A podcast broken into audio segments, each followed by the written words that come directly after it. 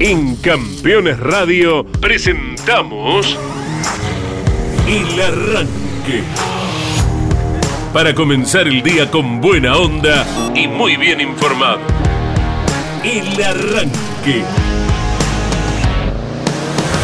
Entrevistas con los protagonistas, historias, toda la pasión del automovilismo y el humor inconfundible de Luis Landricina. El Arranque. Con la conducción de Andrés Galazo y la participación de Leonardo Moreno e Iván Miori. El Arranque. Por Campeones Radio. Todo el automovilismo en un solo lugar. Hola, hola, buen día para todos. Ha pasado un fin de semana con enorme cantidad de actividad que hemos ido describiendo. Lo seguiremos haciendo hoy, lógicamente, también en la tira con Carlos Alberto Leniani a la hora 12. Se acerca que hablar el próximo domingo la definición del turismo carretera en el Villicún.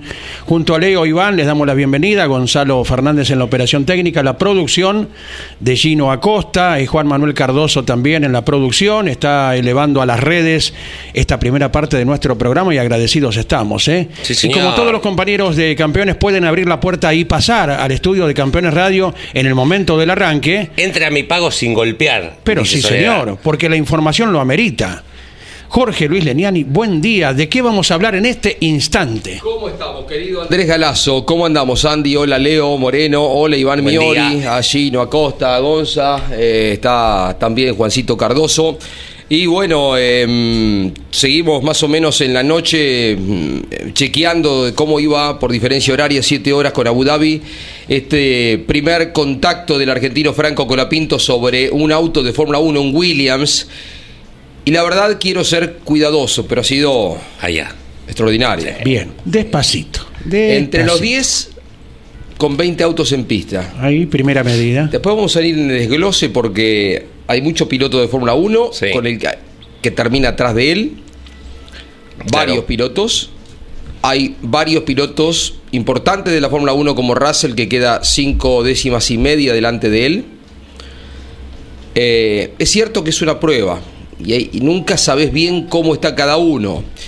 Pero para él significaba también la primera vez sobre este tipo de autos. Y estuvo por delante de muchos de los que fueron sus rivales el sábado y domingo en el auto en la carrera de Fórmula 2. Sí. Inclusive Besti, que estuvo peleando el campeonato hasta la última carrera, eh, termina atrás de él. O sea, quiero ser cuidadoso, vamos a ir con un análisis más detallado de quiénes estuvieron arriba de los autos.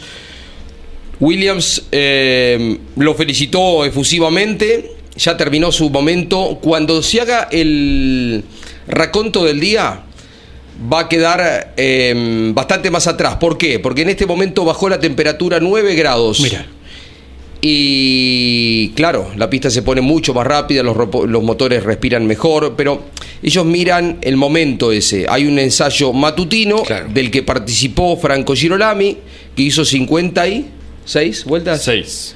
56 vueltas, sin errores. Reiteremos, es la primera vez que aceleraba un auto de Fórmula 1. Sí. Tenía el fresco eh, recuerdo de haber estado durante viernes entrenando y clasificando, sábado corriendo el sprint y el domingo corriendo el Fórmula 2. Pero de Fórmula 2 a Fórmula 1 hay un trecho importante, ¿no? Entonces había que ver de qué forma eh, él eh, se adaptaba a este avance importante de velocidad, de potencia, de frenaje, como es un auto de Fórmula 1.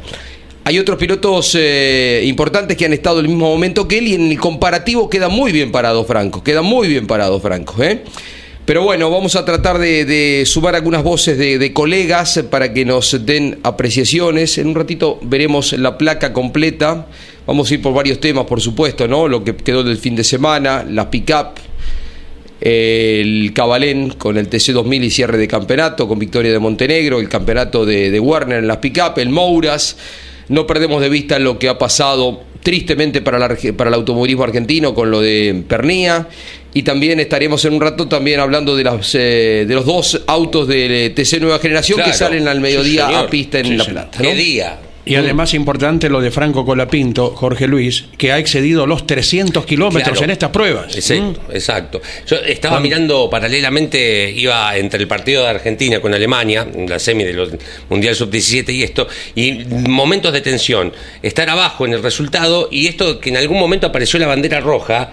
Eh, y que no se sabía si iba a poder completar la cantidad de kilómetros que tenía que completar para poder tener la superlicencia que es el título de la página de campeones. Y en esto me quiero, lo quiero mm, felicitar a Gino Acosta porque mm, no es común, vos te metés a las 6 de la mañana en una red y que ya estaba la información inmediatamente actualizada. Perfecto. Así que alguien estuvo. Gino la rompió, eh, la rompió, Exactamente, la desde rompió temprano Gino. laburando Para que en las redes e inclusive en la web tengamos toda la información, la principal, que es lo que había logrado con la Pinto en el día de hoy. Así Claro, que claro. felicitaciones, Gino. Además es importante para los madrugadores en Argentina Claro. y para los seguidores de campeones.com.ar, de todas las redes, en otros sitios del mundo, por ejemplo, a nuestras 6 de la mañana son las 11 en el continente europeo y vaya que a todo nivel tenemos seguidores por aquellos lares Sí. también y estaban al tanto de lo que iba sucediendo, Iván. ¿eh? Es así, es así. Buen día. Buen es día. un martes eh, muy, muy cargado para analizar Espectacular. de todo, de lo nacional, de lo internacional. Por supuesto que lo de Colapinto nos va a llevar por delante y está bien que así sea para que tenga el reconocimiento que el argentino se merece. Y en un ratito, como bien destacaba Jorge, vamos a compartir los tiempos. 65 al final, las vueltas que dio Claro. eh, Franco Colapinto, el, Sí. el número inverso. Eh, quedando por delante de unos apellidos que uno mira y dice, Ajá. Está bien, es un entrenamiento. Recalco también lo que decía Jorge. eh, quizás los equipos top de Fórmula 1 aprovechan para probar algo. Claro. Sí, bueno. Y capaz no les ayuda el tiempo, porque saben que si ponen todo están el top 5, ¿se entiende? Pero bueno, no deja de ser emocionante ver un apellido después de mucho, mucho tiempo. La generación, no quiero ser... eh, No, pero está eh, bien lo que vas a marcar. no sé por quiero dónde ser- vas a ir. Ah, Adivino, no quiero, adivino, no quiero marcar una edad. Sí, no, pero la está bien. generación de, de- de Gonzalo, de, de Gino, la mía, No lo vieron. no vimos Claro. nunca un argentino. Son veintipico. Claro, Somos veinteañeros, claro. sí, Ah. 25, 26. Sí. Están más cerca de los nosotros- 30 que de los 20, tampoco sean de... No, no, No, pero es cierto. Pero, Sí, era, muy Pero impactante verlo salir a un argentino en un Fórmula 1 y a la ¿Qué te parece? No. Era muy fuerte. Y también tenemos varias capturas eh, cuando hagamos la sección de redes sociales, esto que, que decía Leo, y me parece lindo remarcarlo. Toda la expectativa que generó esta prueba de Colapinto. Totalmente. De pilotos ultra mega consagrados de nuestro automovilismo, por decirte un tal Matías Rossi. Bien, bien. Sí. Siguiendo de cerca lo de Claro, Colapinto. Me parece exacto. espectacular que esto pase. Sobre todo por lo que sucedió el fin de semana pasado, donde el automovilismo quedó herido y si esto sirve de alguna forma Sí, de es verdad. unificar, de unirnos. Es Claro verdad. que sí. Es verdad. Eh, lo que decía Andy, lo que decía Leo, ¿no? El objetivo que se trazaron en Williams para esta prueba, y se lo dijeron tres, cuatro veces a Franco desde que llegó a Abu Dhabi el miércoles pasado, es necesitamos que completes los 300 kilómetros. A partir de acá obtenés la superlicencia que equivale a decir que si un día, viernes, nosotros queremos que pruebes alguna cosa en el primer ensayo, ya quedas habilitado para Claro. eso. Esto es muy valioso, Sí. muy importante. Ellos miran con mucho detenimiento que no hubiera errores, que no hubiera trompos, que no rompiera nada. Cumplió holgadamente con esto. Eh, y el objetivo era ese, porque van a ver, y ahora vamos a ir con el detalle de quiénes estuvieron arriba de los autos, eh, que hay muchos pilotos de la Fórmula 2 a los que termina aventajando. Aparecen algunas imágenes. Estoy en contacto con gente en Abu Dhabi. Vamos a tratar en un ratito, porque ah, obvio están ocupados con ciertas cosas, pero vamos a tratar de tener eh, algún, eh, algún comentario desde allá. Qué laburo el de Gino, eh, tremendo. Cuenten, Andy, eh, Leo, ¿qué pasa? Esta es la imagen inicial, ¿no? Claro. Extraordinario. Esto es cuando ¿Eh? sale a pista claramente eh, lo que ha reposteado y lo que ha subido la, la cuenta oficial de Williams, su primera pasada por la recta principal. Y recién eh, daba una nota con, con el- nuestro colega Juan eh, Fosaroli Sí. y marcaba la diferencia abismal que hay entre un F2 Claro. y un Fórmula 1. Uno dice, y sí, obvio, pero en los detalles me, me de- me detengo. Con Sí. la Pinto decía, en un F2 frenamos en el cartel de 150, 40 kilómetros más lento. En el de F1, en el cartel de 100. Y llegamos a los 300 y pico. Repetilo, como es el dato, Iván, es en interesante. En Fórmula 2 frenan en el cartel de 150. Y eso que viene en 40 kilómetros más despacio, en velocidad pura. En el Fórmula 1 frenan en el cartel de 100. O sea, 50 metros más adelante. Exacto. Con una velocidad mucho, mucho mayor a la categoría que el año que viene va a estar haciendo Franco. Claro, que ya debutó, ¿no? Eh, es por demás notorio el salto de, del Fórmula 3 eh, con el cual peleó el campeonato recientemente y así hacia llegar a, la máxima categoría, ¿verdad? Es lógico y admisible y lo importante es, lo, reiteramos, uno como primera medida, Jorge Luis, eh, Leo, Iván, quiere subrayar que completó correctamente los más de 300 kilómetros. La primera medida es esa, la que creo eh, tenemos que tomar y de ahí en adelante, bueno, ya estar habilitado para una eventual prueba, lo reiteramos en, un fin de semana eh, oficial de la Fórmula 1, pasito a pasito. Es eso lo que venimos sosteniendo desde hace rato y creo que es el camino. ¿eh? Fue el que, mm, sacando Carlos Sainz, que fue el más rápido en este parámetro que tenemos, fue el que más vueltas dio, 69 el español, 65 el argentino, Casi eh, girando. Y esta cuestión de que esté, por ejemplo, Sainz fue el más rápido, Pérez segundo, no, no estoy haciendo, que no se malinterprete periodismo de periodismo, pero ha em, por allí creado una confusión fuera del ambiente del automovilismo, sacando gente especializada como Juan Pablo Barsky, eh, que, que ha ido a puntos referenciales del periodismo de deporte motor eh, y por allí se está creyendo de que, listo, ya está, está corriendo en la Fórmula 1, ¿no? Digo, y, te lleva a la confusión, pero ¿cómo? Si Sainz es el más rápido, Checo Pérez está segundo. he escuchado hoy a la mañana temprano, cuando venía, programas de, música que voy escuchando, hay una confusión con esto, eh, que bueno, eh, obviamente, sí, bueno, ya pasó, digo, vimos cuando se confirmó lo que, que iba a ser esta prueba, por allí algunos títulos marcaban de que desembarcaba en la Fórmula 1, ¿no? Digo, hay una confusión en el ambiente fuera del deporte motor que pareciera como que ya está, bueno, es paso a paso, digo, es el primero, es importantísimo lo que ha hecho, pero hay una confusión con esta presencia de un montón de pilotos consagrados dentro de, bueno, el subcampeón del mundo, ¿no? Checo Pérez está. Sí, em, miren este dato, ¿no? A ver. Eh, Williams en la mañana va con un piloto de los titulares, el más importante de ellos, Alexander Albon, que hace 51 vueltas. Hay que ver en qué condiciones. A lo mejor estaba con mucho más combustible, con otra carga, aerodinámica, pero lo hace 1.27.8.24. Y Franco, a quien seguramente le pusieron ya gomas porque él terminaba el día, es diferente el objetivo que se persigue, pero hizo minuto 26.832. Eh, es importante mirar eh, tiempos, por ejemplo, de un piloto eh, como Pato Howard, que está con el McLaren, y que hace minuto 26.499, es decir, estuvo 34 centésimos más lento que Pato Howard, que ya tiene ejercicio de entrenar sobre un McLaren y es una de las grandes figuras que asoma eh, con posibilidades de dejar la Indy, que ha hecho una temporada extraordinaria, que es rival de Canapino y acaso ir a, McLaren, pero bueno, McLaren tiene un conjunto de pilotos hoy notables, ¿no? Porque tanto Lando Norris como Oscar Piastri, que estaba en pista también y que quedó eh, tercero, em, muestran un talento, entonces va a ser difícil que se inserte por ahí el muy buen piloto mexicano. Em, pero el tiempo, por ejemplo, que hace Russell, que queda sexto, es de minuto 26-283 contra minuto 26, 8.32. Ahí está. Si querés, eh, con detalle, Andy, bien, Iván, metan nomás, ¿eh? La Ferrari arriba, Iván. Carlos Sainz, Ferrari, minuto 24, 799 milésimas. Sergio Pérez, Checo Pérez con el Red Bull, minuto 25, 7.24. Mucha diferencia, ¿eh? casi un segundo. Casi uno. Casi uno ya de primero a segundo. Tercero, Oscar Piastri con el McLaren. Cuarto, Felipe Drugovich con el Aston Martin. Quinto, Robert Schwarzman, piloto Ferrari que ya viene siendo mencionado hace varias temporadas por la escudería italiana. Sexto, Russell. Y claro, mira, me detengo un segundo por lo que decía Leo. El que no está empapado estrictamente de automovilismo ve estos apellidos: Sainz, Pérez.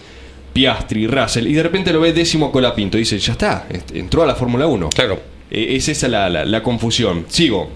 Eh, séptimo, eh, Jack Dennis. Octavo, Pato Ward fue, el, sí. fue, el, que más giró, Ward, ¿verdad? 72 vueltas. 72, de reo, sí. Noveno, Lance Troll. Y ahí está nuestro piloto argentino.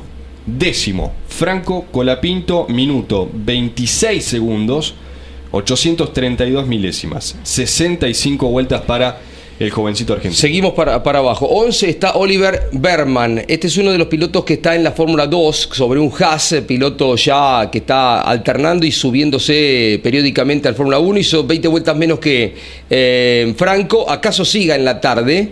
Esteban Ocon con el Alpine. Minuto 26, 9.58, sigue bajando en la planilla. Daniel Ricciardo, estamos hablando ya de dos pilotos habituales de la Fórmula 1. Ricciardo reinsertado este año con el Alpine. Hizo 55 eh, vueltas, minuto 26, 9, 65. Una décima por detrás de, Franco. Deben estar en los boxes en este momento preguntándose quién es este Colapi, ¿dónde, ¿dónde corría acá? Porque claro, Fórmula 3 es como que los de la Fórmula 2 los tienen a todos. Fórmula 3, sí. Muchos dirán, sí, sí, ya lo vimos lo que ha hecho en la Fórmula 3. Pero bueno, es la primera vez que aparece, entonces llama la atención un nombre nuevo sobre un Fórmula 1. Frederick Besti, acá me detengo y le vamos a llamar a, Pablito Esquilachi. Ahí te paso el teléfono porque está difónico, pero nos va a hacer una salida porque quiero que hable de estos jóvenes, de Besti, que es piloto de Mercedes, que peleó el campeonato del mundo hasta el final eh, de, la Fórmula 2, hasta el final con Teo Purchar, que también estuvo arriba del Alfa Romeo, lo ven tres lugares más atrás. Jack Duhan ganó la carrera sprint el día sábado, digo bien, ¿no? Eh, Duhan. O sea, son pilotos que vienen ya con la experiencia de haber corrido al menos un año en la Fórmula 2. Es piloto Alpine, Duhan, una buena prueba, ¿eh? minuto 27, 176.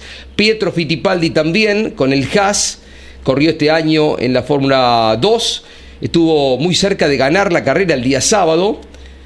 Minuto 27, 368, es decir, cinco décimos más lento que Franco. Reitero, estos están con ejercicio de Fórmula 2.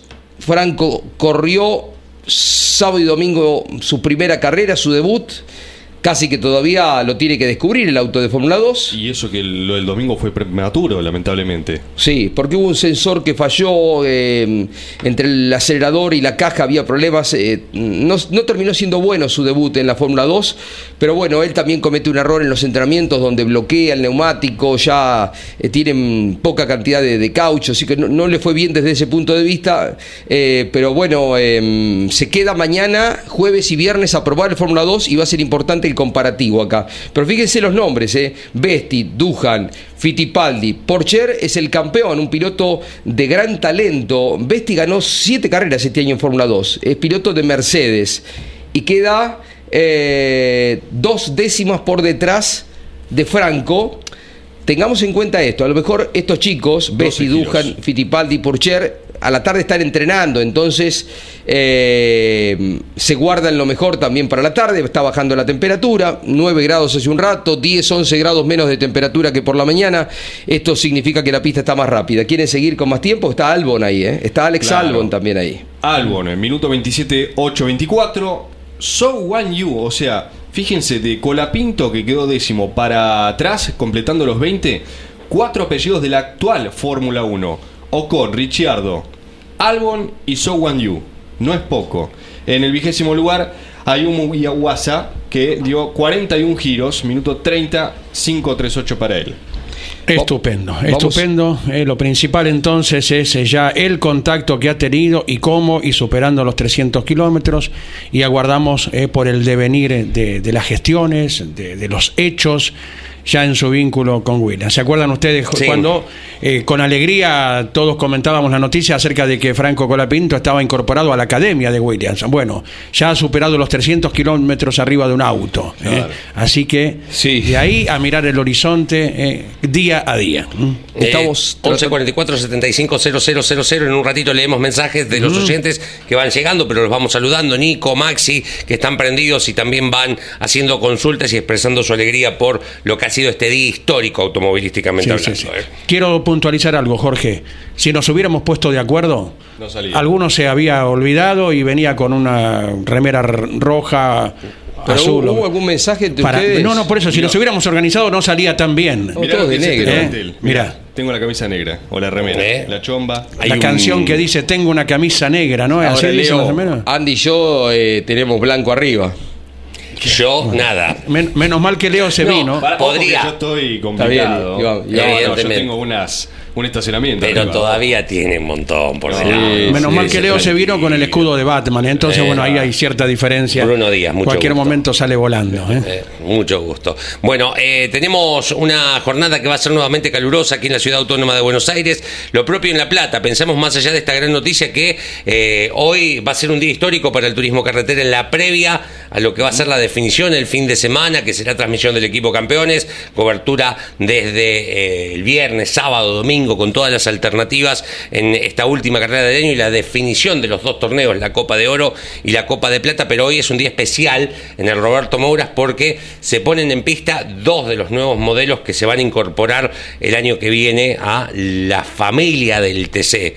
Eh, es algo que, todos estamos esperando, más allá que hemos visto videos, fotos la estética de los autos. Eh, mañana probablemente el profe en su clase va a hablar de los alerones de estos autos, así que atentos porque también es una jornada calurosa en La Plata, similar aquí a la ciudad Claro. autónoma de Buenos Aires. Hablando de en definición, Sí. de, de campeonato, turismo carretera, simplemente a especie de, de- Sí. de efeméride. Hoy es 28, correcto. 28 de noviembre. de noviembre. Correcto. Se consagraba campeón por primera vez Canapino. en el. Exactamente. Aquella definición tremenda en Buenos Aires que tenía que ganar sí o sí. Resistió el ataque de Werner, que también iba por la victoria. ¿Él Sí. ya había ganado, Werner? No, Warner no, había no, ganado en dos. 2009. Ah, 2009. Tenía que 2000. ganar ese año. Ese Claro, año está. no había ganado y no ganó. De hecho, que fue el que más puntos sumó dentro Claro. de la Copa de Oro, Sí. pero sin victorias. Y Canapino debutó ganando, o sea, debutó como ganador Sí. en Exacto. ese Gran Premio Coronación de 2010. Pero si lo pasaba era campeón, Cuando- ¿no? Sí, ganaba, claro. Claro. Claro, pues no, no ganó ese, año Mariano, que fue lo que le faltó. no, Sumó más claro. puntos, como En decía Andy, ¿no? 2009 ganó en su tierra, en Paraná. Que dos Claro. talentos, ¿no? Y, y le damos eh, el valor de ese campeonato porque cuando Werner se dio cuenta que no podía, dijo, Gurí, Hmm. ayúdame. Los dos amarillitos, Hay sí. que Claro. tenerlo al Gurí atrás, ¿eh? Y Sí. así todo, Canapino aguantó, ganó y fue Sí, campeón. sí. A mí me parece, o sea, sí, atrás, pero que es más difícil tenerlo adelante el gurí. Eh, Ajá, sí. Un tipo como Canapino te va, te busca, te busca, te busca, te busca, te busca, insoportable, porque son 25 vueltas la final y son 25 vueltas. Dame un poquito de, res- de respiro. Y el gurí para mí ha hecho mm, eh, una cultura de la perfección de la defensa de la posición. Sí. sí. sí. Eh, y vos necesitas el puesto de él. Sí. Y, y- Su característica más fuerte es esa. O sea, así como de pronto Guillermo Ortelli, que se retiró la semana pasada, lo más importante de él, lo, más eh, sobresalía, un piloto muy completo, hacía todo bien, ¿no?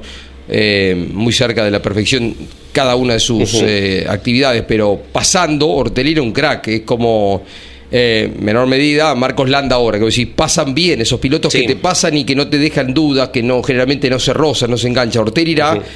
Un gran especialista en eso. Y el Gurí era un gran especialista en la defensa de la posición, como en su momento fue el Flaco Traverso, el Peje Belloso, no los pasaba, pero Juan Pablo. Giannini. Giannini sigue siendo Vaya- uno de los... Sí. Vaya que, que Werner aprendió a defenderse también del Gurí. claro ¿eh? que sí. Claro Hoy que sí. Sí, sí. con Giannini deben Es ser que- los más complicados. Es que una vez que llegás a la cúspide del automovilismo de una categoría en particular, sabés que tenés que tener una aptitud para una cosa y otra para otra, Sí. porque te va a tocar atacar y defender en puestos trascendentes. Eh, bueno, hay quienes puntualizan lógicamente una virtud más grande que otra, pero en general todos tienen un ejercicio importante. Y lo que decías vos, Jorge Luis, eh, acerca de Guillermo Ortelli, que por ejemplo Guillermo no ha sido un gran velocista, autor de número uno, no creo que tenga una estadística de poles impresionante. Y en el otro plato de la balanza tiene siete campeonatos. O sea que hay características que se reúnen eh, para el éxito de, de un piloto y así marcar su trayectoria, ¿no? Lo hicieron equivocar a Guillermo con eso de que vuelva a las carreras, que para mí, ¿no? Eh, yo siempre respeto la- lo que ellos tienen ganas de hacer. Claro. Yo no sé si Guillermo tenía tantas ganas de volver a estar arriba de un auto de competición, una com- camioneta, una pickup. No sé, me parece que lo, lo empujaron a eso. eh, eh, y bueno, terminó saliendo de la escena antes de que termine el año, porque ya la semana pasada nos sorprendía que no estaba inscripto para Claro. correr la última del año. Y bueno, finalmente termina una campaña extraordinaria con tantos logros. Solamente Juan Galvez por encima de él en la estadística del turismo carretera. Impresionante. Eh, deja una huella impactante, Ortelli ha sido un ejemplo de todo punto de vista. Yo rescato con lo de Ortelli en, en esta etapa de las pick-up que de esas ocho Aníbal, carreras que Perdóname, disputó- perdóname. Nos vamos allá, está Aníbal Colapinto. Vamos. Gracias por atendernos, Aníbal. El papá de Franco, es así, ¿no? Eh, el que te conoce dice, ya sos el papá de Franco hace rato, ¿no? Un abrazo, ¿cómo lo vivís? Hola Jorge, ¿cómo andás? ¿Feliz? Sí, es como decís, yo soy el papá. Claro, claro, ahí está el papá, ahí está el papá. Estará feliz. Sí, sí, sí, sí, súper feliz, feliz, emocionado, la verdad que hizo un trabajo bárbaro el enano este, así que más no, más no podíamos pedir. Ahora están bajando un poco los tiempos porque es de noche, Claro. pero bueno, en su tanda hizo todo lo que tenía que hacer, no se equivocó en nada, lo que le pidió el equipo lo hizo, quedó entre el top 10 de 20 que giraron, así que ya tiene la superlicencia, que era el objetivo, un Sí, paso más cumplido. qué bárbaro. ¿Cómo fue el día? ¿Qué hora llegaron al autódromo? ¿Descansó bien? Él descansó bien, el- Vos no no descansamos somos nosotros. Lo toma con naturalidad, ¿no? sí, sí, bueno, pero estaba feliz, la verdad que hacía, bueno, después de- hacía rato no lo veía tan, tan feliz, era la ilusión de él de chico, subirse en un Fórmula 1 y bueno, hoy lo, hoy lo pudo concretar, así que más que feliz. Claro que sí. Eh, daros algún detalle. ¿Cuántas salidas a pista fueron? En total 65 vueltas, quedó noveno, luego décimo entre los 20 pilotos que giraron por la mañana en los test de Fórmula 1 en Abu Dhabi. Aníbal Colapinto, el papá de Franco. Sí, así, voy- así es. El objetivo era que dé 61, 62 vueltas para cumplir los 300 kilómetros que te exige la FIA para obtener la superlicencia, porque ya los puntos de la, de la misma lo, lo- lo había conseguido. Así que esto lo que lo habilita ya es hacer free practice, alguna carrera antes de, de los viernes de la Fórmula Claro. 1 y, y bueno, después ya puede llegar a quedar como piloto de reserva en cualquier momento de, de algún equipo. Eh, Aníbal, buen día. Leo Moreno te saluda desde Buenos Aires. Eh, hubo un momento que hubo una bandera roja en esto que vos decís, de que diera la cantidad de vueltas para poder tener el kilometraje. ¿Cómo lo vivías vos? ¿Dónde estabas físicamente? ¿Ibas contando las vueltas? ¿Tenías el cálculo de abajo? Sí, yo estaba en el box, bueno, viendo las pantallas, todo. Sí. y- estaba, la- estaba deseando para que termine todo, para que pueda cumplir los 300 kilómetros. Y encima, bueno, cuando lo vi, que estaba en la vuelta 42 con el octavo tiempo y eso, no me desmayé porque me, me- todavía. to- Todavía debo estar bien físicamente, nada más.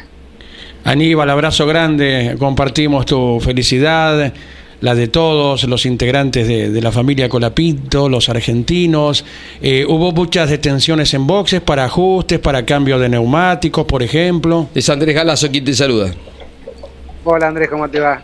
Sí, bueno, habrá, en total hubo eh, cuatro o cinco detenciones, en algunas, bueno, estuvieron 10 o 15 minutos con el auto ahí, él nunca se bajó el auto, pero sí con el, con el auto parado, viendo la telemetría con los ingenieros y demás, hablando con ellos, le explicaban todo, salía de vuelta, hacía long trunk, después lo dejaban girar dos vueltas rápido, como decían, haciendo push. Y bueno, aunque no lo creamos, le hizo caso a, a todos, así que más que contento. Iván, Iván Miori. ¿Cómo te va, Aníbal? Eh, uno cuando ve el, el apellido Colapinto mezclado en- entre esos 20 pilotos y 5 o 6 de la actual Fórmula 1, eh, es difícil separar la- el rol de, padre como de aficionado, porque también entiendo que sos fan de tu hijo. No, eso seguro. Yo siempre, como argentino, deseaba que, vuelva a tener algún compatriota un- una posibilidad para estar en la máxima, que es la Fórmula 1, y ahora que esa posibilidad, bueno, la tenga Franco, que es hijo mío, te imaginás Ujú. el, el orgullo que tengo, ¿no? ¿Te ha manifestado alguna sensación en especial acerca de la exigencia física? No, la verdad que se bajó muy bien. ¿Mm? Teníamos un poco al principio de, temor por el tema de la, de la clavícula y eso, y la exigencia de Fórmula 1. Pero bueno, como le dije, yo creo que una vez que estuviste arriba del auto y te pusieron los cintos con el casco puesto, te olvidaste hasta que tenías clavícula. ¿no? Pero bueno, aguantó muy bien físicamente, sí, enloquecido con el auto, te imaginas, ¿no? Por primera vez sentarse y girar en un aparato de esto, como dije anteriormente, era la ilusión que él tenía de chiquito y bueno, hoy ya con 20 años lo logró. ¿Y, ¿Cuántos, perdón. ¿Cuántos juegos de neumáticos tuvo a disposición Aníbal? Cuatro juegos. Cuatro juegos. Y lo fue usando eh, más en el final del ensayo porque hace 65 vueltas divididos en cuántos eh, eh cuántos grupos de, vueltas. Sí, fueron más o menos 4 o 5 entradas a esta box, sí, en 4 o 5 steam más hmm. Bueno, no recuerdo bien, pero esa fue, fue la cantidad. Bien, perfecto. ¿Y cómo sigue el día de ustedes ahora? Bueno, ahora sigue de acá hasta dentro de una hora más o menos, una hora y media que, terminan las pruebas, va a estar reunido con los ingenieros, viendo la telemetría de él, de los otros pilotos, comparando todo. Y después ya lo damos por terminado. Y mañana empezará otra tarea con los tres días de postemporada de, de Fórmula 2. Y me adelanto un poco más, después de cumplir con Fórmula 2, eh, Franco regresa a la Argentina, eh, pasan las fiestas acá, ¿cómo, cómo es ese cronograma, Aníbal?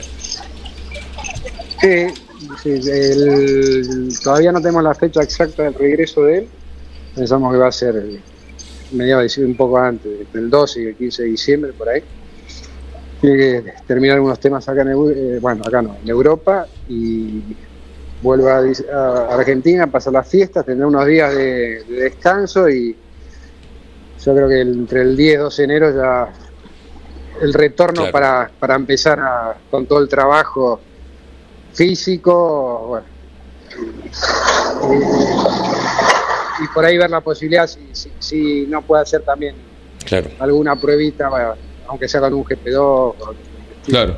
Bien. Bueno, ahora no sé cuándo serán bien las pruebas oficiales de la F2 FIA, porque al ser autos nuevos los entregaban ahora a mediados de diciembre a los equipos para que los empiecen a trabajar y no sé si en enero o principio de febrero serán los test oficiales. ¿no? Eh, Aníbal, te, escucho y mm, lo primero que me viene a la mente fue, ¿hay algún video de cuando Fontana se sube a un auto de Fórmula 1, el padre?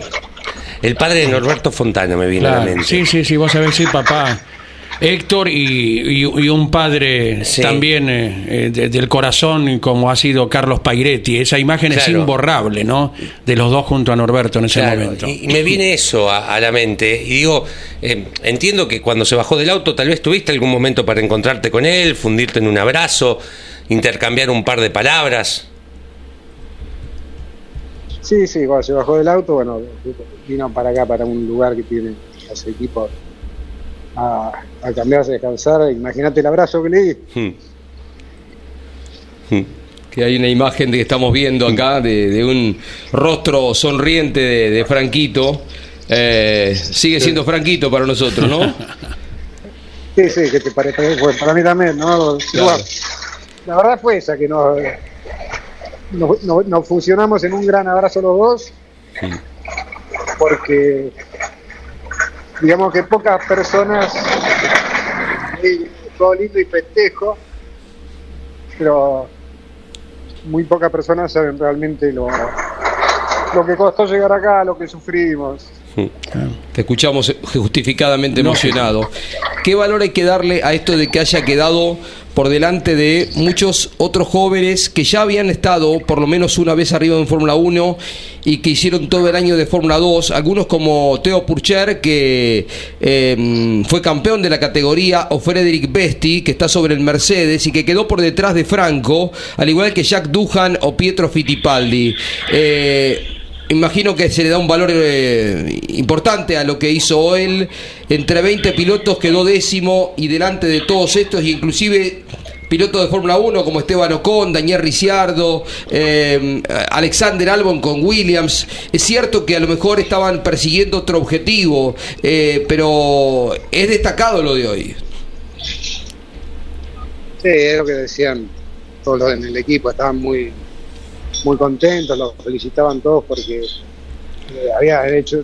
La, la realidad es que eh, le, habían comentado ya de, días anteriores de que no, no tenía que salir a hacer tiempos rápidos, que la función de él era salir a girar, conocer el auto y, y- juntar los 300 kilómetros, como te dije anteriormente.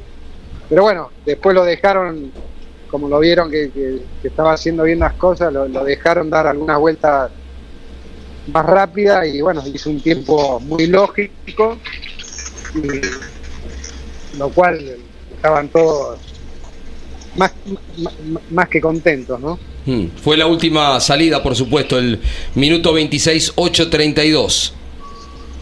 Sí, minuto 26-8. sí. Quedará el recuerdo de este tiempo. la- Sí, sí, sí. Y bueno, eh, bueno, ahora a la tarde era lógico que bajaban los tiempos porque hace 9 Claro. grados menos, 9. así que sí, 9 grados Teníamos ese que dato. ya se sabía, Sí. pero bueno, es lo que le decía al ingeniero y demás. porque Vos no te preocupes por eso, vos preocupate por lo, porque en la tanda tuya, con todos los que giraste, hiciste lo que tenías que hacer, así que de más está decir que, que fue perfecto el trabajo que hizo. 9 grados menos de cuánto? Eh, ¿Con qué temperatura giraron hoy más o menos? Y fue cuando estaba girando Franco, hacían pista 42 Ah. grados y moneda, y ahora está haciendo 33. Mira. Claro. Máxima exigencia física, no solo por el, el nuevo vehículo, la velocidad de curva, lo más adentro que se frenaba y que bien Iván Miori esta mañana puntualizaba temprano, ¿no? Cuanto más adentro y a mayor velocidad se llegaba para los frenajes, sino 42 decís Aníbal. Sí, sí, Qué una va. locura, una locura. Ah, Bien, Pero- bien. Te dejamos tranquilo, Aníbal. El cardiólogo bien. Sí, debo andar bien todavía el corazón porque Claro. si no, si no me agarró un patatufe hoy, otra prueba superada. Prueba, Franco superó una prueba, yo otra.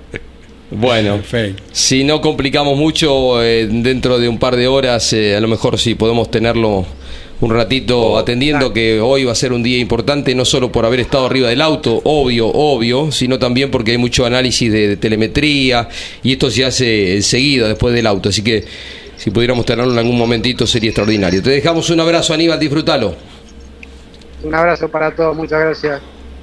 Chau, chau. Bueno, Aníbal Colapinto, eh, con mesura, así también habla de su hijo, pero hay un dato que aquí hemos señalado y que se comprueba.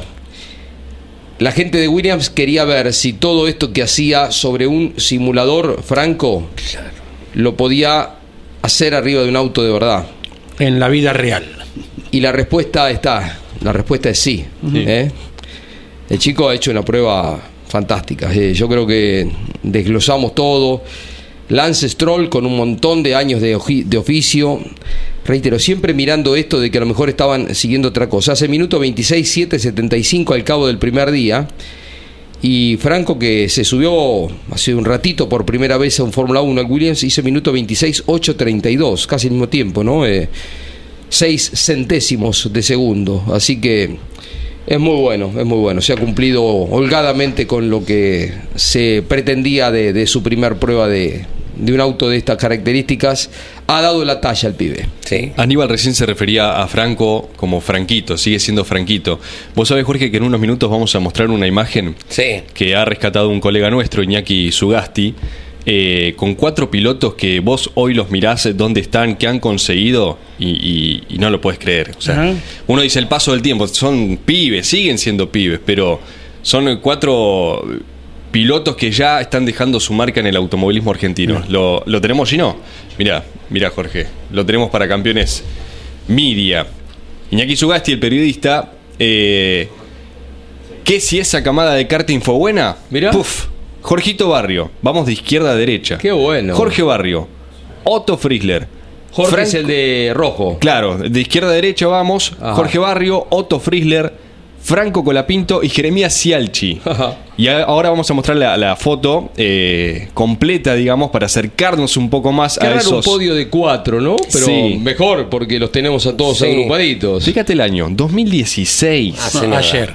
Claro. Ayer, 2016, y tenemos eh, bicampeón de la Fórmula Nacional del TC 2000 Series, eh, peleando el campeonato del TC Mouras, corrió en TN. Eh, ya ganador en el turismo carretera. Me refiero a Otto Friesland, ¿no? Voy por cada uno. Sí. Campeón de TC Pista. Y, y por la posición, entiendo que esto es una coronación de fin de año. Sí. Eh, Fue el campeón de ese año Otto Friesler, por, Claro. por la posición en la que están en el podio. ¿Qué circuito, qué cartódromo podrá ser? Eh, Leo, vos que tenés más experiencia. Regional digo, de por- karting. por- Sí, y esto allá arriba, que ser por, digo, por en la. Matanza, Ciudad de Vita. Mm.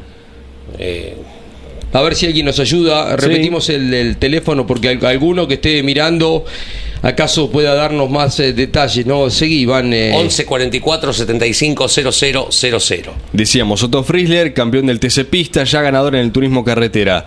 Al lado, o sea, en el Sí. escalón 2, Franco Colapinto, que hace un par de horas probó por primera vez un Fórmula 1. Y en el margen derecho, el vigente campeón del TC Mouras, Tremendo. con futuro eh, ascenso al turismo carretera, Jeremías Cialchi. Tremenda foto. Gracias, Vení, eh, Gino. Qué Gino, en buena, la, en la producción. buena. Acércate, Gino, por favor. Vení, te queda un poquito desprolijo, pero me gustaría que hagas un. que comentes cómo fue el seguimiento periodístico de la mañana, porque hay seis horas o siete con Abu Dhabi. Eh, no se vayas, es- acomódense nomás ahí. Al Eh, fin alguien con remera blanca que aparezca. Ah, ¿Te pusiste Ah, de- para cortar un poco la, la monotonía. despertador? o- Sí, sí, sí, despertador. sí, para seguir un poco. Pero era, perdón, buen día. Buen día. Era muy complicado igualmente seguirlo. eh, había pocos medios que lo estaban cubriendo y también era difícil eh, poder seguirlo por el hecho de que no se televisaba. Eh, Claro. Para poder verlo había que pagar una, una suscripción eh, que era de algo más de 7 dólares. Inclusive eso, digamos la, la- la- la transmisión de Fórmula 1 que lo hacía eh, tiene la inscripción anual y bueno era realmente muy costoso Eh, así que bueno o sea, uno se iba guiando también por medios internacionales eh, Sí. también un poco por lo que aparecía en las redes sociales pero lo que sí se veía hay un nivel y siempre lo destacamos acá de seguidores de Franco Colapinto en las redes acá en Argentina que es Totalmente. tremendo que también lo acompañaron cuando fue la conferencia de prensa en el ACA Sí. Eh, y los vamos a decir los voy a nombrar la Colapintoneta en Twitter Me encanta. Colapinto News, A ver, encontré uno que es Colapinto World y los nombro porque también uno se iba eh, Claro. guiando también por lo que iban publicando ellos, porque entre todos íbamos viendo qué información llegaba, además de los medios internacionales, medios europeos y demás que le estaban dando cobertura. Entonces, bueno, de esa manera uno también iba recopilando la información y veía a Colapinto muy adelante. Eran más o menos las 5 de la mañana acá en Argentina, todavía quedaba una hora, Colapinto estaba octavo lo veíamos ya con muy buenos registros y empezaban a aparecer los pilotos de Fórmula 1 por detrás de él, como lo estuvimos viendo recién en la tabla. Eh, bueno, obviamente ya eso daba, daba una esperanza. Y también veíamos que iba completando las vueltas, acercándose a las 57 vueltas, Claro. que llegando a esas 57 era donde totalizaba los 300 kilómetros necesarios para, eh, ¿cómo es? Para, para poder obtener la licencia. superlicencia. Eh, terminó el anteúltimo stint con 55 vueltas Franco y cuando salió a girar ya para el final de, de lo que fue la tanda de ensayos, eh, ya eh, enseguida completó los 300 kilómetros. Después lo superó holgadamente, llegó a 348 Claro. kilómetros en total recorridos y bueno, con eso superó ampliamente eh, lo necesario para, para Sí, tener la señor. En superlicencia. esto que marca lleno de las redes, lo fueron siguiendo segundo 55 vueltas y te ponían la cantidad de kilómetros que eran. 55 Claro. vueltas, 290 kilómetros con 455 metros.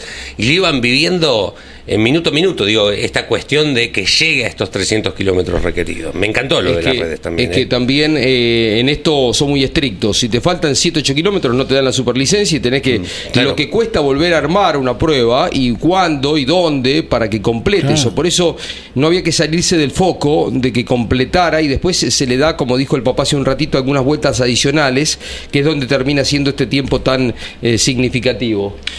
Sí, y teníamos eh, un espectador también argentino, un representante argentino, porque también hay que Sí. destacar que, la, que la prueba era puertas cerradas. Entonces Ajá. eso también complicaba las cosas, pero estaba Felipe Macó, que, de quien nosotros también rescatamos imágenes para ponerlo acá. Bueno, un argentino que lógicamente al que más énfasis le ponía era, era Franco, a Corapinto, y a través de él también nos iba llegando información, él iba sacando fotos a las tablas y con eso íbamos viendo también Bien. un poco cómo, cómo le estaba yendo al argentino y bueno, nos dábamos cuenta de que estaba muy tranquilo cuando faltaba poco. ¿Se Y lo destacó, perdón, Sí. y lo destacó que fue muy prolijo, que no tuvo errores, algo que también lo estuvo destacando el papá recién, así que bueno, importante eso, eh, que Franco haya, haya podido girar eh, siendo completamente Claro. prolijo, sí. ¿Se vivirá igual en otros países? Digo, no sé, en España tener dos pilotos en la Fórmula 1, ¿estarán No. atentos a lo Nosotros, que estamos viviendo? con nosotros? nuestras virtudes y nuestros defectos, somos un poco diferentes al mundo. Eh, no sé si hubo un país que festejara un campeonato del mundo de fútbol No. como lo hizo Argentina. Sí. Ahora casi un año va a ser. Eh, y bueno, somos distintos en muchos aspectos. Nos pasan cosas, sí, nos pasan otras buenas. En comparación a otros países, a lo mejor somos más divertidos. Vaya uno a saber, como se ha dicho. Bueno, distintos. eh, trataremos de mejorar en lo que hace falta también. Lo dejo que lo salude a Caito que está ahí asomándose. Sí, Mirá, señor. lo vemos Sí, por acá. señor. Vení, Caito, sentate un ratito y habla con, con los muchachos anima. del arranque. Hoy ya les, ya les desorganizamos todo el programa, así que se Por lo terminamos favor. de organizar. Una ¿eh? mañana muy especial, Jorge. Sí, señor. Por favor. 48 Queremos- minutos de las 10 tenemos. El saludo para Mateo Mauri, están prendidos al chat, a Max Casanova también. Dice, hola amigos del arranque, eh, luego están esperando también datos de la prueba en el Mouras, ¿no? De los autos nuevos. Lautarito Pérez dice, buen día arrancadores, muy temprano para preguntar quién gana este fin de en San Juan. Martes, ¿es temprano? Si, si tiene pálpito, que lo Eh, diga. Dígalo, mi amigo. Buen día, Claro. campeones. Werner, campeón de TC, dice Oscar Roldán. También Nico Afín nos saluda, nos dice buen día, arrancadores vía mensaje. Eh, ¿Les parece que después recordamos un poquito de redes? Eh, ¿Cómo no? eh, con 48 de las 10 de la mañana. ¿Querés saber cómo va a estar San Juan el fin de semana? Sí. Eh, don Andrés Galazo, dígame. No te quiero espoliar, como se dice, pero ayer Mariano Warner en Mesa de Campeones, eh, con Jorge Luis en el comando, con Alberto Juárez, con Pablo Culela, destacaba que, lógicamente, ya estuvo viendo el pronóstico Sí. Y no iba a ser tan abrazador. Claro. Eh, ¿Vio bien Warner el pronóstico? Eh, está, uno siempre, y además toma como parámetro el coronación del año pasado, ¿no? Entonces vos me regalás 10 grados menos y bienvenido lo firmás ahí mismo. Por supuesto, 27 de máxima para el Uh. domingo es un golazo. Este va a estar fresquito. Es un golazo. 13 la mínima. El sábado, tal vez. El viernes y el sábado. eh, sí, un poco más caluroso. Van a estar en 36 el sábado. No hay actividad. En El, 20, el viernes no hay actividad. no hay- claro, el viernes. Y 28, 29 el sábado de máximas baja un poquito para, para el domingo. Inclusive las mínimas bajan eh, increíblemente porque después el lunes empieza a subir medio como que... Bueno, hoy voy a ver TC este domingo, dice quien maneja el clima, y les voy a tirar un par de graditos menos y después que vuelva todo a su cauce normal porque ya estamos en la puerta de diciembre, ¿no? Sí, es señor, lógico sí. las temperaturas. El Bicicún de San Juan que ha tenido carreras de Sí. todo tipo de turismo Correcto. carretera, que con carga de combustible, que con cambio de goma, que sorteo, que carrera convencional. Así que eh, en el avanzar de la semana haremos la lista de quiénes son los ganadores hasta el momento, las marcas, Sí, ¿sí? sí. Para Será- entretenernos un poco. ¿Será la última vez que defina el TC en el Vigicum? Vaya a saber. Ha cambiado el gobierno provincial. Ah, bueno. Pese a lo cual, lógicamente, se mantuvo esta fecha eh, con el compromiso que había con la provincia, porque se acuerdan ustedes cuando cambió el gobierno provincial, enseguida la especulación, eh, se cae el coronación en el Vigicum, Sí. no se cayó. 2023 se corre en el Vigicum, es el fin de semana que viene. Veremos 24, Claro, el año No próximo. digo que no haya carrera, probablemente la, la, la- la- sí la tenga en el calendario y quizás siga siendo el desafío de las estrellas, ¿no? Julio, agosto, por allí. Sí. Pero me, me- me surgió esa pregunta, si seguirá sí. siendo el coronación.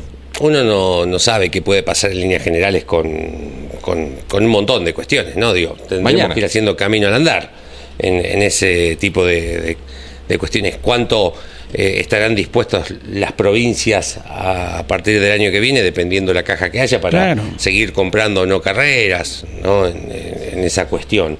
Eh, y si eso también va a llevar a que yo tenga que eh, achicar un poco mis pretensiones para poder cenar con vos, Andrés. Y no, digo, entonces, la verdad que uno no sabe. Igual, ¿cuántas carreras va a haber? ¿16, 18 el año que viene? En el calendario. 16, 16. Como En- este año. Sí, 16. Garantizadas, siempre Sí. va a haber donde Sí, sí. correr, ¿no? Además, Sin lugar a dudas. desde que uno tiene uso de razón, bastante tiempo creo, eh, siempre estamos a la espera de eh, vamos a guardar qué sucede después de. Y cuando hay un cambio de gobierno a nivel provincial y nacional, por sobre todas las cosas, siempre creemos que a la vuelta de la esquina va a haber un cambio rotundo, por aquí o por allá. Es esta la ocasión. Veremos entonces el año que viene de cómo se va Sí. organizando, eh, porque inclusive también hasta pasa por la televisación de las carreras, que es un, Claro. un aspecto importante, más allá de que la radio, no, no teman eh, los amigos Sí, no, jamás. escuchas de Continental, de Campeones Radio, que la radio, eh, pase lo que pase, va a estar siempre presente. Por hacer una figura, cada domingo a las 8 de la mañana allí estará la clásica cortina de campeones abriendo desde cualquier sitio de la Argentina y del mundo también con nuestros compatriotas. Bien, eh, particularmente quiero decir que, más allá de un montón de cu- cuestiones que uno escucha, que al menos en el autódromo de Balcarce se sigue trabajando. Digo que eh, este compromiso que ha tomado el gobierno de la provincia Claro. de Buenos Aires, al- hasta hoy, mm, 28 de noviembre, se viene cumpliendo con los depósitos correspondientes y con, en consecuencia de eso, el trabajo en obras que no para en el Sí, autódromo sí. de Balcarce, sacando alguna cuestión climática, ¿no? Meteorológica que no permita trabajar. Eh, en lo netamente deportivo hablo. Y también me da muchísima alegría y espero que siga así. Esto ya es una opinión particular, pero creo que hablo en nombre de un montón de argentinos eh, que se siguen con los trabajos en la autovía de la Ruta Nacional número 3 desde eh, Monte hasta Las Flores, que no para la obra, algo importantísimo para los miles y miles, por no decir millones de argentinos Claro. que transitamos eh, casi diariamente esa ruta y que lamentablemente se ha llevado un montón de vidas de compatriotas, de familias enteras y que se siga trabajando. La verdad que cuando me fui este fin de semana eh, estaba esperando pasar monte a ver si había movimiento y había mucho movimiento y me da mucha tranquilidad eso. Sí, también. señor, sí, señor. Lo que comprobamos el otro día, para poner todas las cosas como son, arriba de la mesa hay una obra en la circunvalación de Bahía Blanca, camino a Viedma, ¿verdad? El otro Sí. día, y está hace más de un año ahí paralizada la obra. Ojalá en algún momento se pueda reanudar, ¿verdad? Claro. Bueno, vamos con redes sociales Sí, señor. y después eh, leemos algunos mensajes que tenemos pendientes, eh, tanto en el WhatsApp como en el chat de nuestro canal de YouTube, si nos están siguiendo por Campeones en Media. A ver qué nos quedó pendiente. Eh, mirá, esto lo encontraste vos, Leo, léelo. Esto lo escribe, digo, más allá de que ya quedó viejo, ¿no? Eh, pero lo escribe anoche Matías, eh, Matías Rossi, eh, la expectativa que creaba. Dice, muchos éxitos, Franco Colapinto lo arroba. Mañana 2 a.m., hora argentina, maneja un Fórmula 1 por primera vez. El sueño al que todos queríamos llegar y es para muy poquitos en el mundo ese privilegio. Vamos, Franquito, acelerá. Eh, y Lucas Benamo, el bahiense, digo bien, ¿no? Dice, grande misil, orgullo argentino, Franquito, ¿no? El Lucas Digo, Benamo, campeón de Fórmula Renault en nuestro país, y es uno de los coach eh, que trabaja desde hace ¿Cómo años es? con Franco Colapinto. ¿Cómo estás? ¿Cómo, cómo nos Lo fuimos llevando de eh? a poquito, lo ¿Eh? fuimos llevando en el mundo. Pese, pese a que podemos decir eh, entrenador en nuestro castellano, ¿verdad? Totalmente. ¿Es así la traducción justa? A mí me gusta mucho más. Hay palabras que me, me- me- la fonética me gusta eh, me gusta en inglés, ¿no? Mira. Digo, spoilear me Bueno, parece ahí teníamos un tuit en algo inglés. fantástico. Pero coach me gusta más entrenador. A ver, ¿qué otro? Ahí teníamos un, un tuit en inglés, eh, fue el tuit oficial de la Ajá. cuenta de Williams eh, cuando terminó. Dice que se completó la sesión matutina. Franco Colapinto dio 65 vueltas en su primer contacto con el FW45. Eh, así se llama, sí, el emoji de aplausos. Así se llama el modelo. La primera imagen que la mostrábamos recién con el, el rostro obvio de felicidad y me gusta que tenga la- bien marcados los cachetes, ¿no? Con, con la capucha, la presión del casco y la otra foto siendo saludado, recibido por uno de los ingenieros, uno de los mecánicos del equipo Williams. Claro, la cara marcada para el que está Oh. por radio, como cuando te despertás y tenés la almohada marcada, Sí. así, Sí. pero el trajín de. Eso indica una buena siesta. ¿eh? Exacto, sí. Miren Colorada este. la cara. El futuro está llegando. Oh, yes. Dice la cuenta de la ACTC, el turismo carretera 2024 no se espera. El agradecimiento, por supuesto, a cada uno de los fotógrafos de la asociación. Y tenemos cada una de estas fotos para ir compartiendo una por una Ay, con me gusta. ustedes. ¿Qué es esto? Este es el Dodge Esto es un deportivo Challenger. para. ¿Esto es un auto de turismo carretera? Sí, señor. Y que en algunas horas va a estar girando en el Roberto Mouras de La Plata. Porque hoy, hoy, el Challenger a manos de. eh, Truco. Juan Truco bien. Quiero. Muy bien, Leo. Y el Camaro del Pradecom a manos de Ledesma van a estar girando en el Roberto Mouras de la Plata. Fíjense la estética, la estética del Challenger. A mí me encanta. Yo estoy viendo Me Rápido y encanta. Furioso ahí. Sí, bueno, obviamente, pintado de negro. Pero este color me encanta. Eh, de frente, ahí tenemos el Camaro que está listando el Pradecon Racing. Estos dos modelos, reitero, en eh, poquitos minutos, al mediodía llegando, Sí. Van a estar girando en La Plata por primera vez. Como para asentar todo, Andy, y que en el Vigicum puedan presentarse de forma oficial. Claro, Claro. allí se va a agregar también el Ford que está terminando en San Nicolás, el DTA, Está la hermoso. escuadra de Ulises Armelini, que va directamente al programa de la última carrera para presentarlo, ¿eh? Sí. junto a los dos autos que hoy estarán girando. Asoma la trompa del Camry. Ahora se El va a Camry- parecer más a un Camry. Sí, el Camry ¿No? va a tener modificaciones más similares a- al auto que se ve en la calle. Claro. Eh, así que ahí está asomando un poquito de lo que va a ser el Camry. Y este es el Mustang. Pero por Es favor. espectacular. Espectacular. Esta foto, además de la calidad de la foto, ¿no? La definición, eh, las terminaciones que tiene este auto, por lo menos a mí me fascina, me fascina. El azul viene identificado. ¿De quién es este? no solo con el DTA, sino con, con Ford, ¿no? Uno lo identifica a Ford con la marca azul por el logo. Allí están los muchachos del DTA Racing, la escuadra dirigida por Ulises Armelini. El Ford Mustang que veremos para quién es. Eh, ¿Será Ruggero? ¿Será otro piloto? Digo último porque hoy de es eh, el, el piloto del DTA, representante del turismo Sí. carretera. Así que bueno, la recorrida por las redes sociales con estos cuatro modelos del TC, que los vamos a tener el año que viene. ¿eh? No, por supuesto. Irán apareciendo en su medida con miras a un, creemos, año 2025 ya completo con los nuevos modelos. Es un día histórico entonces hoy, Sí. por lo de Colapinto y por esta puesta en pista de los autos hoy en La Plata. Leo algunos mensajes y vamos con la Andresina Dale. para eh, el humor de todos los días. Buenos días, campeones. Buenos días. Quiero felicitar a Facu Chapur por terrible carrera de las pick-up y al Correcto. campeón, Jeremías Cialchi, y al animal de Franco Colapinto. Hmm. Viva el automovilismo y ojalá se aclare el terrible hecho del turismo nacional para que nada, para que nada opaque Totalmente. lo hermoso de nuestro automovilismo, dice Facundo, desde Alvear en la provincia de Mendoza. Hermosísima parte de nuestro país. Eh, ayer lo han tocado el tema de lo, lo de Pernilla, ¿no? Digo, yo le sumo particularmente, Sí, señor. si bien no, no hay ninguna prueba, lo que declararon los chicos de la... No puede pasar ni eso, que es gravísimo a nivel sociedad, esto a nivel sociedad, digo, es una locura, ni tampoco lo que supuestamente denuncian entre líneas Mm. los chicos de la Fórmula Metropolitana, deportivamente hablando, digo, en, en esta cuestión sobre un posible adulteramiento de, de- del combustible, ¿no? Me parecen dos, dos hechos terribles. Tenemos una pregunta para el profe Juárez, ya se la vamos a reenviar, ahora la leo también. Eh, Luis de Pilar nos ¿Qué dice escribe. Buen día, queridos amigos del arranque. Buen día. Quiero opinar al respecto de la definición del campeonato del TC Pista Mouras Ajá. y las críticas al piloto de Dodge.